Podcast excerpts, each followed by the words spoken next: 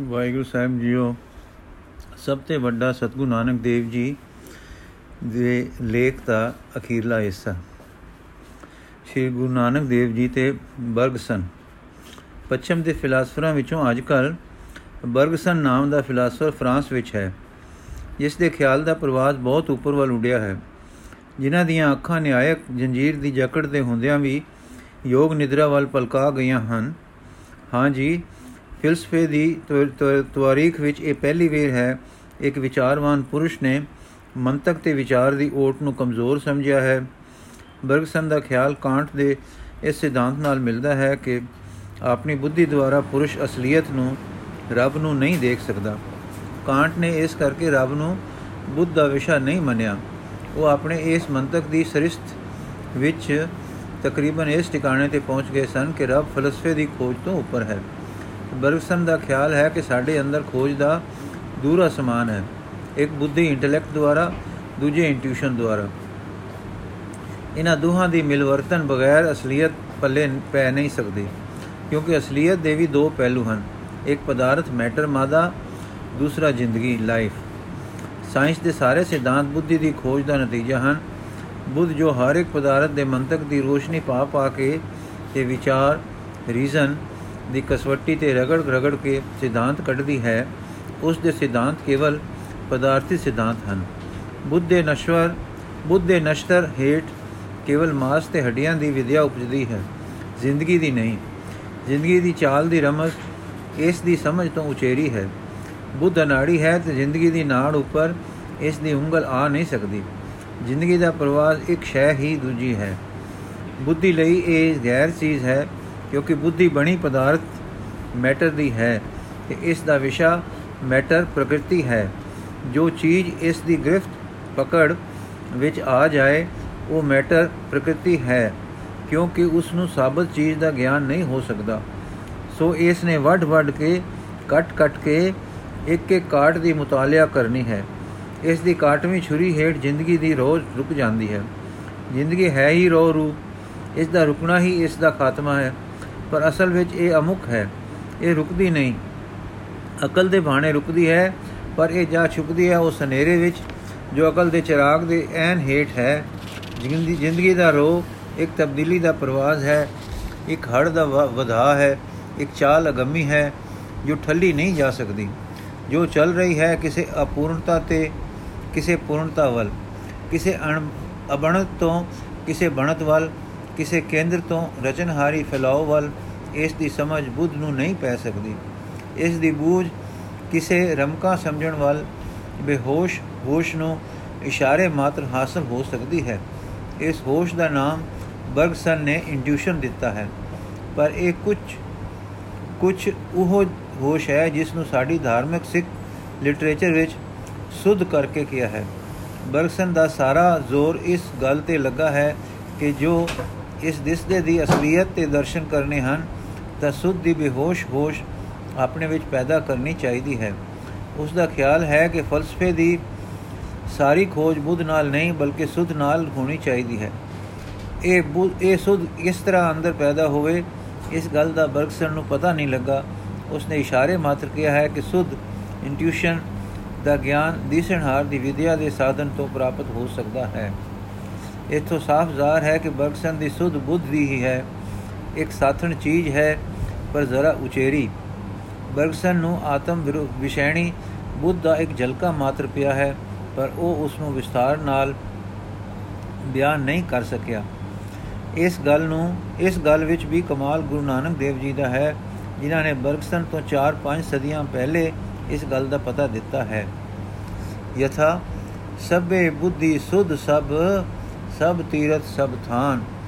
ਸਿਰਫ ਪਤਾ ਹੀ ਨਹੀਂ, ਇਸ ਦੀ ਜੁਗਤ ਆਪਨੇ ਵੀ ਆਪਨੇ ਦੱਸੀ ਹੈ। ਮੰਨੇ ਸੁਰਤ ਹੋਵੇ ਮਨ ਬੁੱਧ, ਮੰਨੇ ਸਗਲ ਭਵਨ ਕੀ ਸੁਧ। ਇਹ ਸੁਧ ਲਈ ਰਸਤਾ ਮੰਨਣ ਦਾ, ਈਮਾਨ ਦਾ, ਸਿਦਕ ਦਾ ਹੈ। ਕਾਦੇ ਮੰਨਣ ਦਾ? ਨਾਮ ਸਿਮਰਨ ਦਾ। ਐਸਾ ਨਾਮ ਨਿਰੰਜਨ ਹੋਏ, ਜੇ ਕੋ ਮਨ ਜਾਣੇ, ਮਨ ਕੋਏ। ਫਿਰ ਆਪਨੇ ਇਸ ਦਾ ਟਿਕਾਣਾ ਦੱਸਿਆ ਹੈ, ਇਹ ਕਿੱਥੋਂ ਦੀ ਚੀਜ਼ ਹੈ ਯਥਾ ਤਿੱਥੇ ਘੜੀ ਹੈ ਸੁਰਾ ਸਿਧਾ ਕੀ ਸੁਧ ਅਗਰ ਅਸਲੀਅਤ ਨੂੰ ਦੇਖਣ ਲਈ ਇਹ ਗੱਲ ਜ਼ਰੂਰੀ ਹੈ ਅਗੇ ਅਗਰ ਅਸਲੀਅਤ ਨੂੰ ਦੇਖਣ ਲਈ ਇਹ ਗੱਲ ਜ਼ਰੂਰੀ ਹੈ if then anywhere there is possible for us to view of a view of reality in its purity it will be in the inward view that we may obtain of this privileged object Guru Sahib ਇਸ ਗੱਲ ਦਾ ਫੈਸਲਾ ਬਗੈਰ ਕਿਸੇ ਫਲਸਫੀ ਦੇ ਦੀ ਮਸਲੇਬਾਜ਼ੀ ਦੇ ਪਹਿਲਾਂ ਕਰ ਗਏ ਹਨ। ਉਹਨਾਂ ਆਖਿਆ ਹੈ, ਅੰਤਰ ਕੀ ਗਤ ਜਾਣੀਏ ਗੁਰ ਮਿਲੀਏ ਸੰਖ ਉਤਾਰ। ਤੇ ਅੰਤਰਦਰਸ਼ੀ ਹੋਣ ਲਈ ਗੁਰੂ ਨੇ, ਅਰਥਾਤ ਗੁਰੂ ਨਾਨਕ ਨੇ ਸੋਖਾ ਰਸਤਾ ਇਉਂ ਦੱਸਿਆ ਹੈ, ਐਨ ਇਸ ਅੰਤਰ ਰਹੇ ਲਿਵਲਾਏ ਜਿਸ ਵੇਲੇ ਵਾਹਿਗੁਰੂ ਜੀ ਦਾ ਧਿਆਨ ਤੇ ਉਹਨਾਂ ਦਾ ਨਾਮ ਸਿਮਰਨ ਮਨ ਨੂੰ ਇਸ ਦੇਸ਼ ਦੀ ਕੈਦ ਤੋਂ ਉੱਪਰ ਚੁੱਕਦਾ ਹੈ ਤਾਂ ਇਹ ਲਿਵ ਵਿੱਚ ਪਲਟਣ ਲੱਗਦਾ ਹੈ। ਲਿਵ ਇੱਕ ਸੰਗਮ ਹੈ, ਜਿਸ ਵਿੱਚ ਨਾਮ ਤੇ ਨਾਮੀ ਮਿਲ ਜਾਂਦੇ ਹਨ। ਇਸ ਤ੍ਰਿਵੇਣੀ ਦਾ ਇਸ਼ਨਾਨ ਅੱਠ ਪੈਰ ਦੀ ਸੁਧ ਦੀ ਪ੍ਰਾਪਤੀ ਹੈ। ਜਿਸ ਦੇ ਕਿਸੇ ਕਿਸੇ ਫਿਲਾਸਫਰ ਨੂੰ ਜਾਕੇ ਤਾਂ ਪਏ, ਪਰ ਪੂਰੀ ਤਰ੍ਹਾਂ ਨਸੀਬ ਨਹੀਂ ਹੋਈ ਤੇ ਇਸ ਦੇ ਮਿਲਦਿਆਂ ਕੀ ਹੁੰਦਾ ਹੈ? ਆਪ ਪਛਾਣ ਰਹਿ ਲਿਵ ਲਾਗਾ, ਜਨਮ ਜੀਤ ਗੁਰਮਤ ਦੁਖ ਭਾਗਾ। ਅਰਥਾਤ ਵਾਹਿਗੁਰੂ ਵਿੱਚ ਲਿਵ ਲਗਦਿਆਂ ਆਪਾ ਪਛਾਣ ਹੋ ਜਾਂਦਾ ਹੈ। ਜਨਮ ਜਿਤਿਆ ਜਾਂਦਾ ਹੈ ਤੇ ਦੁੱਖ ਦੂਰ ਹੋ ਜਾਂਦੇ ਹਨ। ਭਾਵ ਪਰਮ ਪਦ ਪਾ ਲਈਦਾ ਹੈ। ਗੁਰੂ ਨਾਨਕ ਜੀ ਤੇ ਸਾਇੰਸ। ਦੁਨੀਆ ਵਿੱਚ ਇਸ ਨਾਮ ਹੇਠ ਇਨਸਾਨ ਦੇ ਦ੍ਰਿਸ਼ਟਮਾਨ ਦੇ ਗਿਆਨ ਨੇ ਬੜੀ ਤਰੱਕੀ ਕੀਤੀ ਹੈ। ਇਹ ਸਾਰੀ ਤਰੱਕੀ ਦ੍ਰਿਸ਼ਟਮਾਨ ਅਰਥਾਤ ਦਿਸਣਹਾਰ ਪਦਾਰਥਾਂ ਦੇ ਸੰਬੰਧ ਵਿੱਚ ਹੈ। ਵਿਚਾਰੋ, ਇਹ ਪਦਾਰਥ ਜੋ ਦਿਸਦੇ ਹਨ, ਇਹਨਾਂ ਦਾ ਦੇਖਣ ਵਾਲਾ ਵੀ ਕੋਈ ਇਨਸਾਨ ਦੇ ਅੰਦਰ ਹੈ ਨਾ? ਜਿਸ ਦੀ ਦੂਰਬੀਨ ਦ੍ਰਿਸ਼ਟੀ ਨੇ ਹਰ ਪਦਾਰਥ ਦੀ ਸਾਇੰਸ ਖੋਜ ਕੇ ਕੱਢੀ ਹੈ, ਜੋ ਦਿਸਣਹਾਰ ਪਦਾਰਥਾਂ ਵਿੱਚੋਂ ਹਰ ਇੱਕ ਦੀ ਸਾਇੰਸ ਹੈ, ਤਾਂ ਦੇਖਣਹਾਰ ਜਾਂ ਦ੍ਰਿਸ਼ਟਾ ਦੀ ਆਪਣੀ ਸਾਇੰਸ ਵੀ ਲੋੜੀਏ। ਹੁਣ ਇਸ ਪਾਸੇ ਗੁਰੂ ਨਾਨਕ ਦੇਵ ਜੀ ਦਾ ਕਮਾਲ ਇਹ ਨਹੀਂ ਕਿ ਅਸੀਂ ਵੀ ਕਿਸੇ ਦੀ ਰੀਸ ਕਰਕੇ ਕਹੀਏ ਕਿ ਸ੍ਰੀ ਗੁਰੂ ਗ੍ਰੰਥ ਸਾਹਿਬ ਵਿੱਚ ਗੁਰੂ ਜੀ ਰੇਲ ਤਾਰ ਮਿਕਨਾਤੀਸ ਸਿਖਾ ਗਏ ਹਨ। ਐਸਾ ਕਹੀਏ ਤਾਂ ਅਸੀਂ ਉਹਨਾਂ ਦੀ ਬਜ਼ੁਰਗੀ ਨੂੰ ਦੂਸਰੇ ਦਰਜੇ ਤੇ ਲੈ ਜਾਂਦੇ ਹਾਂ। ਉਹਨਾਂ ਦਾ ਕਮਾਲ ਇਹ ਹੈ ਕਿ ਸਾਇੰਸ ਦੇ ਉਸ ਵੇਲੇ ਜਾਂ ਮਗਰੋਂ ਮਾਲੂਮ ਹੋਏ ਸਿਧਾਂਤਾਂ ਨਾਲ ਉਹਨਾਂ ਦੇ ਖਿਆਲਾਂ ਦਾ ਜਿੱਥੇ ਕਿਧਰੇ ਸੰਗੋ ਸੰਗ, ਕਿਧਰੇ ਸੰਗੇ ਸਿਰ ਜ਼ਿਕਰ ਆ ਗਿਆ ਹੈ, ਵਿਰੋਧ ਨਹੀਂ ਹੈ। ਉਹਨਾਂ ਨੂੰ ਦਰੁਸਤ ਖਿਆਲ ਹਰ ਸ਼ੈ ਦੇ ਪ੍ਰਾਪਤ ਸਨ। ਮਸਲਨ ਉਸ ਵੇਲੇ ਸਾਰਾ ਹਿੰਦੁਸਤਾਨ ਜ਼ਮੀਨ ਦੇ ਹੈਨ ਹੇਠ ਬਲਦ ਤੇ ਕਛੂ ਕਛੂ ਤੇ ਕੀ ਕੀ ਮੰਦਾ ਸੀ ਗੁਰੂ ਨਾਨਕ ਦੇਵ ਜੀ ਨੂੰ ਦਰੁਸਤ ਖਿਆਲ ਪ੍ਰਾਪਤ ਹੈ ਸੀ। ਕਿ ਜ਼ਮੀਨ ਦੇ ਹੇਠਾਂ ਬਲਦ ਉਲਦ ਕੁਛ ਨਹੀਂ। ਉਸ ਵੇਲੇ ਸੱਤ ਆਕਾਸ਼ ਤੇ ਸੱਤ ਪਤਾਲ ਦੀ ਗਿਣਤੀ ਮਾਲੂਮ ਸੀ, ਪਰ ਗੁਰੂ ਨਾਨਕ ਜੀ ਨੂੰ ਲੱਖਾਂ ਪਤਾਲਾਂ ਦਾ ਦਰੁਸਤ ਖਿਆਲ ਮਾਲੂਮ ਸੀ। ਉਦੋਂ ਸੂਰਜ ਚੰਦ ਇੱਕ ਇੱਕ ਮਾਲੂਮ ਸੀ। ਸ੍ਰੀ ਗੁਰੂ ਨਾਨਕ ਦੇਵ ਜੀ ਨੇ ਕੇਤੇ ਚੰਦ ਇੰਦ ਚੰਦ ਸੂਰ ਕੇਤੇ ਦਾ ਗਿਆਨ ਸੀ। ਨਾਲੇ ਜਾਣਦੇ ਸਨ ਕਿ ਸੂਰਜ ਚੰਦਾਂ ਦੀਆਂ ਚਾਲਾਂ ਕਰੋੜਾਂ ਮੀਲ ਚੱਲਦੀਆਂ ਹਨ ਤੇ ਬੇਅੰਤ ਹਨ। ਗੱਲ ਕੀ? ਆਬਜੈਕਟਿਵ ਸਾਇੰਸ ਦਿਸ਼ਣਹਾਰ ਪਦਾਰਥਾਂ ਦੇ ਵਿਗਿਆਨ ਦੇ ਸੰਬੰਧ ਵਿੱਚ ਸਹਿ ਸੁਭਾ ਜਿਸ ਗੱਲ ਦਾ ਜ਼ਿਕਰ ਆ ਗਿਆ, ਗੁਰੂ ਨਾਨਕ ਦੇ ਖਿਆਲ ਗਲਤ ਖਿਆਲ ਪ੍ਰਗਟ ਨਹੀਂ ਕਰਦੇ ਰਹੇ, ਪਰ ਕਮਾਲ ਉਹਨਾਂ ਦੀ ਇਸ ਦਰੁਸਤ ਖਿਆਲੀ ਦੇ ਨਾਲ ਇਸ ਗੱਲ ਵਿੱਚ ਹੈ ਕਿ ਉਹਨਾਂ ਨੇ ਸਬਜੈਕਟਿਵ ਸਾਇੰਸ ਦਿਸ਼ਟਾ ਦਾ ਵਿਗਿਆਨ ਸਿਖਲਾਇਆ ਹੈ। ਉਹ ਜੋ ਸਾਡੇ ਅੰਦਰ ਜਿਉਂਦੀ ਬੋਲਦੀ ਕੁਝ ਤਾਕਤ ਹੈ, ਜਿਸ ਨੇ ਸਾਰੀਆਂ ਸਾਇੰਸਾਂ ਖੋਜੀਆਂ, ਉਸ ਦੀ ਆਪਣੀ ਸਾਇੰਸ ਸ੍ਰੀ ਗੁਰੂ ਗ੍ਰੰਥ ਸਾਹਿਬ ਵਿੱਚ ਗੁਰੂ ਨਾਨਕ ਦੇਵ ਜੀ ਨੇ ਸਿਖਾਈ ਹੈ। ਤਾਂ ਕਿ ਸਾਇੰਸਾਂ ਦਾ ਲੱਭਣ ਵਾਲਾ ਇਨਸਾਨ ਆਪਣੀ ਬਾਬਤ, ਆਪਣੇ ਆਪੇ ਦੀ ਬਾਬਤ ਵੀ ਦਰੁਸਤ ਖਿਆਲ ਰਾਈਟ ਕਨਸੈਪਸ਼ਨਸ ਦਾ ਮਾਲਕ ਬਣ ਸਕੇ, ਇਸ ਤਰ੍ਹਾਂ ਜੀਵਨ ਸੁਖੀ ਬਸਰ ਕਰੇ ਤੇ ਇਸ ਦੀ ਜਾਂਚ ਵੀ ਸਿੱਖ ਜਾਏ। ਦਿਸ਼ਮਾਨ ਦੇ ਪਦਾਰਥਾਂ ਦੀ ਖੋਜ ਵਿੱਚ ਹੈਰਾਨ ਹੋ ਹੋ ਕੇ ਹੀ ਨਿਰਾ ਨਾ ਬਲ ਹਾਰ ਜਾਏ, ਪਰ ਦੇਖਣ ਹਾਰ ਦੀ ਦਰੁਸਤ ਸਾਇੰਸ ਜਾਣ ਕੇ ਆਪ ਉੱਚਾ ਹੋਵੇ, ਮਜ਼ਬੂਤ ਹੋਵੇ, ਅਰੋਗ ਹੋਵੇ ਤੇ ਅਗੰਮ ਵਿੱਚ ਸਹਿਲ ਗਮਤਾ ਪ੍ਰਾਪਤ ਕਰੇ। ਸੋ ਸਾਇੰਸ ਦੀ ਮਾਂ, ਸਾਇੰਸ ਵਿੱਚ ਕਮਾਲ ਦਿਖਾ ਕੇ ਗੁਰੂ ਨਾਨਕ ਦੇਵ ਜੀ ਨੇ ਇਸ ਮੰਡਲ ਦੇ ਸਾਰਿਆਂ ਵੱਡਿਆਂ ਵਿੱਚ ਆਪਣੀ ਵਡਿਆਈ ਦਿਖਾਈ ਹੈ। ਈਸਾ ਜੀ ਨੇ ਕਿਹਾ ਸੀ, ਉਸ ਇਨਸਾਨ ਨੂੰ ਕੀ ਲਾਭ ਹੈ ਕਿ ਸਾਰਾ ਜਹਾਨ ਪ੍ਰਾਪਤ ਕਰ ਲਵੇ, ਪਰ ਆਪਣੀ ਰੂਹ ਤਬਾਹ ਕਰ ਸੁੱਟੇ। ਗੁਰੂ ਨਾਨਕ ਦੇਵ ਜੀ ਨੇ ਇਸ ਭੁੱਲ ਤੋਂ ਬਚਾ ਦਿੱਤਾ। ਕਰਤਾ, ਅਰਥਾਤ ਜਾਣਨਹਾਰ ਅੰਦਰਲੇ ਦੀ ਸਾਇੰਸ ਸਿਖਾਈ ਤੇ ਉਹ ਅਸੂਲ ਦੱਸੇ ਕਿ ਕਿਕੂ ਅੰਦਰਲੀ ਤਾਕਤ ਬਾਹਰ ਹੋਣੋਂ ਬਚ ਕੇ ਉન્નਤੀ ਕਰੇ। ਇਹ ਸਾਰੀ ਸਾਇੰਸ ਗੁਰੂ ਗ੍ਰੰਥ ਸਾਹਿਬ ਵਿੱਚ ਹੈ। ਇੱਥੇ ਵਿਸਥਾਰ ਦਾ ਸਮਾਂ ਨਹੀਂ, ਪਰ ਪੜਤਾਲ ਦੱਸਦੀ ਹੈ ਕਿ ਅੰਦਰਲੇ ਜਿਉਂਦੇ ਕਿਣਕੇ ਬਾਬਤ ਕਮਾਲ ਦੇ ਮਾਮਲੇ ਗੁਰੂ ਨਾਨਕ ਨੇ ਦੱਸੇ ਤੇ ਸਾਨੂੰ ਸੁਖੀ ਜੀਵਨ ਦੇ ਅਮਲੀ ਰਸਤੇ ਪਾਇਆ ਹੈ। ਸੋ ਸਤਗੁਰ ਸਾਇੰਸ ਦੀ ਮਾਂ ਸਾਇੰਸ ਦੇ ਯਕਤਾ ਪ੍ਰਵੀਨ ਹੋਏ ਹਨ।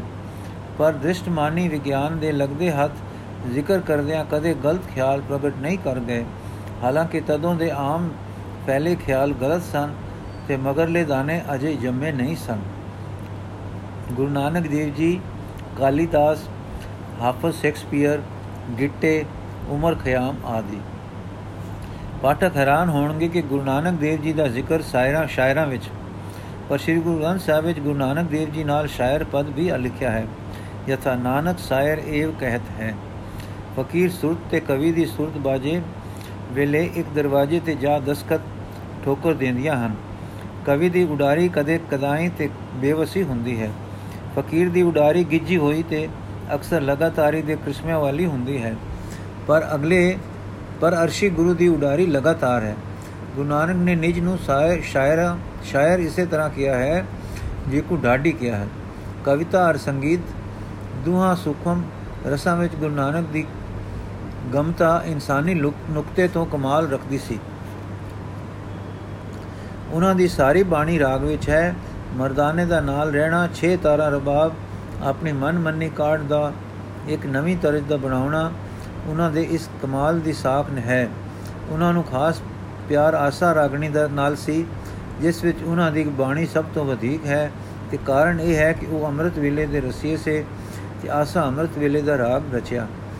ਸੋ ਆਪਣੀ ਸੁਰਤ ਨੂੰ ਹਰ ਵੇਲੇ ਅਨੰਤ ਵਿੱਚ ਰੱਖਣ ਵਿੱਚ ਜਦੋਂ ਉਹਨਾਂ ਦੇ ਅੰਦਰ ਸੰਗੀਤਕ ਲਹਿਰਾਓ ਪੈਦਾ ਹੁੰਦੇ ਸਨ ਤੇ ਉਹ ਉਸ ਰਸ ਵਿੱਚ ਕੀਰਤਨ ਕਰਦੇ ਸਨ, ਤਦੋਂ ਉਸ ਬਿਆਨ ਦੇ ਦਰਵਾਜ਼ੇ ਨਿਜ ਨੂੰ ਵਾਢੀ, ਡਾਢੀ ਪ੍ਰਤੀਤ ਕਰਕੇ ਭਗਤੀ ਦੇ ਰਸ ਵਿੱਚ ਬਹੁਤੇ ਝੂਮਦੇ ਸਨ।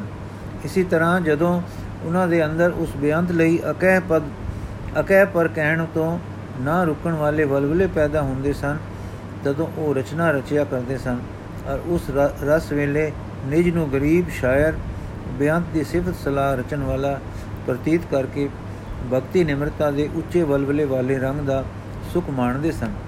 ਕਵਿਤਾ ਉਹ ਹੈ, ਉਹ ਸ਼ੈ ਹੈ ਜਿਸ ਵਿੱਚ ਇਨਸਾਨ ਆਪਣੇ ਅਕਹਿ ਵਲਵਲੇ ਇਸ ਤਰ੍ਹਾਂ ਕਹਿੰਦਾ ਹੈ ਕਿ ਉਹਨਾਂ ਦਾ ਟੀਕਾ ਨਹੀਂ, ਪਰ ਉਹਨਾਂ ਦੀ ਅਨੁਭਵਤਾ ਪੜਨ ਸੁਣਨ ਵਾਲੇ ਦੇ ਅੰਦਰ ਉਸੇ ਤਰ੍ਹਾਂ ਅਕਹਿ ਰਸਦਾਰ ਵਲਵਲਾ, ਵਲਵਲੇ ਪੈਦਾ ਕਰ ਦਿੰਦੀ ਹੈ ਜਿਸ ਤਰ੍ਹਾਂ ਕਿ ਕਵੀ ਦੇ ਅੰਦਰ ਕਵਿਤਾ ਵੇਲੇ ਪੈਦਾ ਹੋਏ ਸਨ।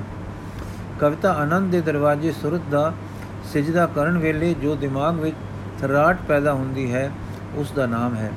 ਸੋ ਕਵੀ ਫਕੀਰ ਹੈ, ਕਵੀ ਪੈਗੰਬਰ ਹੈ ਔਰ ਪੈਗੰਬਰ ਕਵੀ ਹੈ।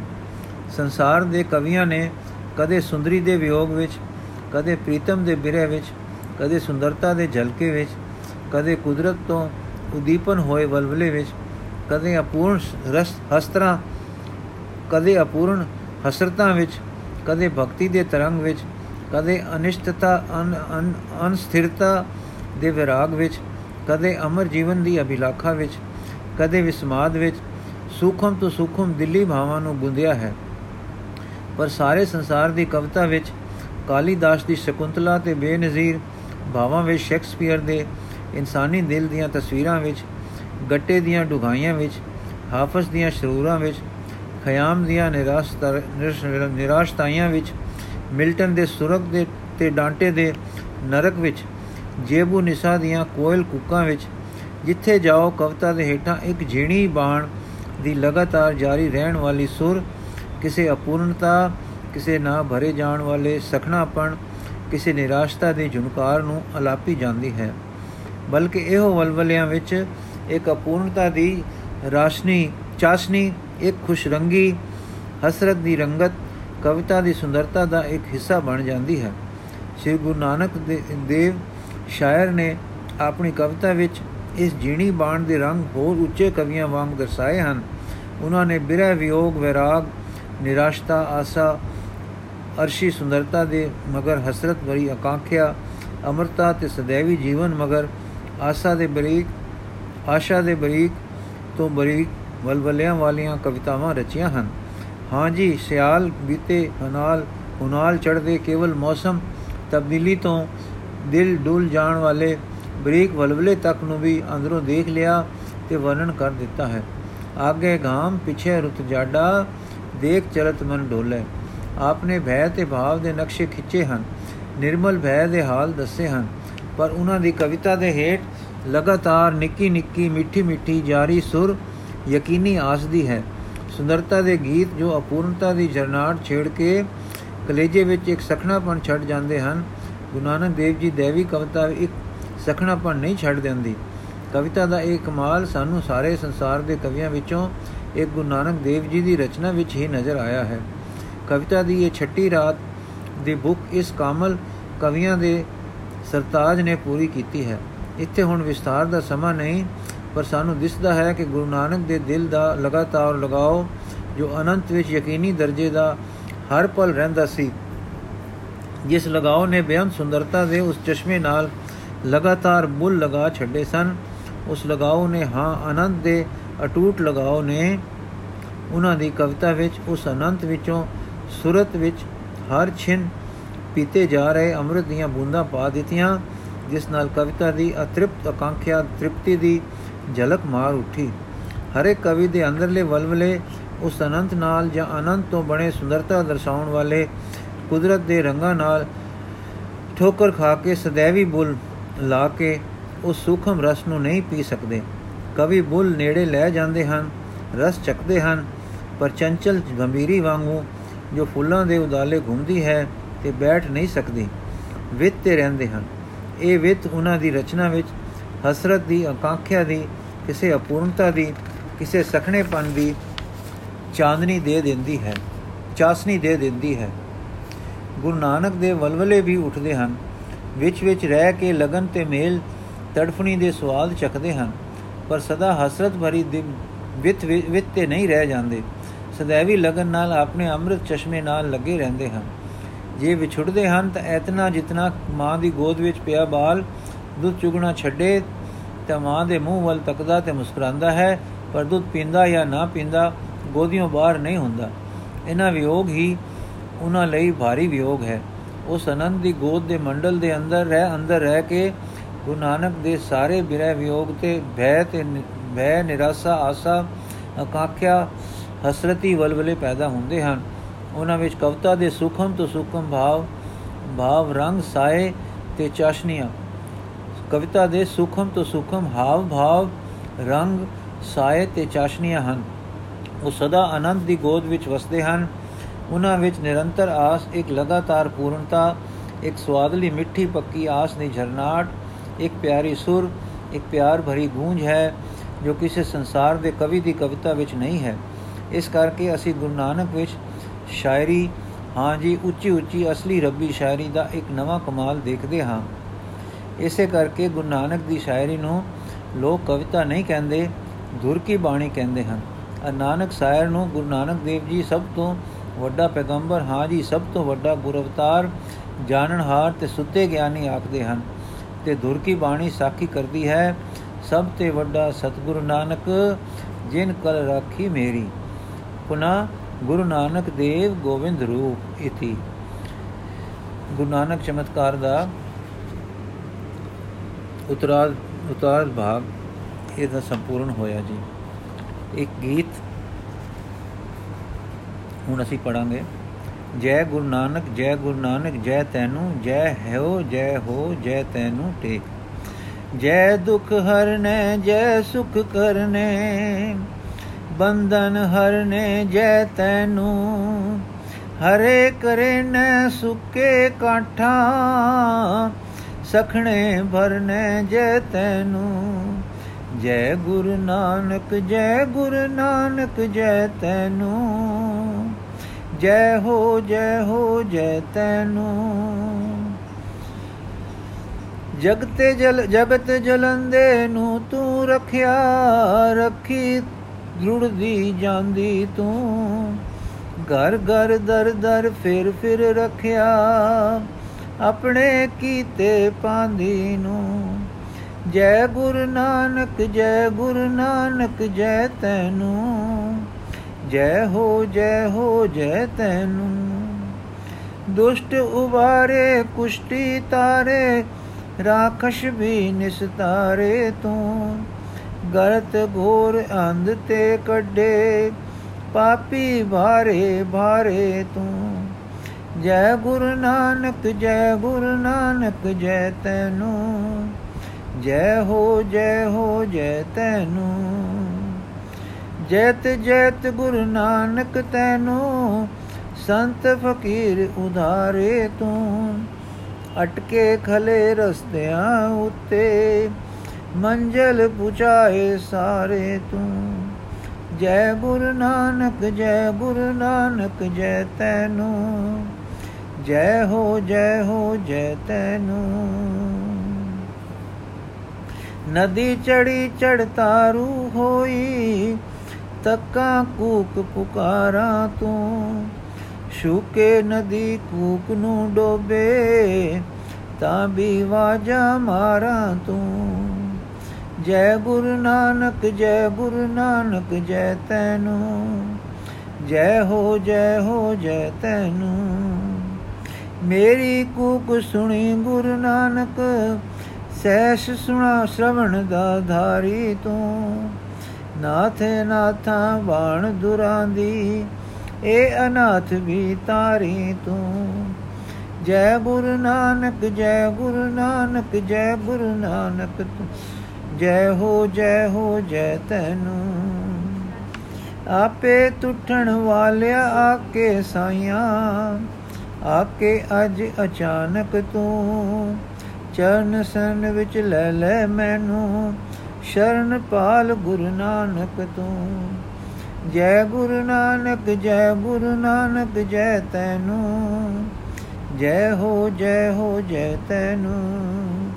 ਜੈ ਗੁਰੂ ਨਾਨਕ, ਜੈ ਗੁਰੂ ਨਾਨਕ, ਜੈ ਤੈਨੂੰ।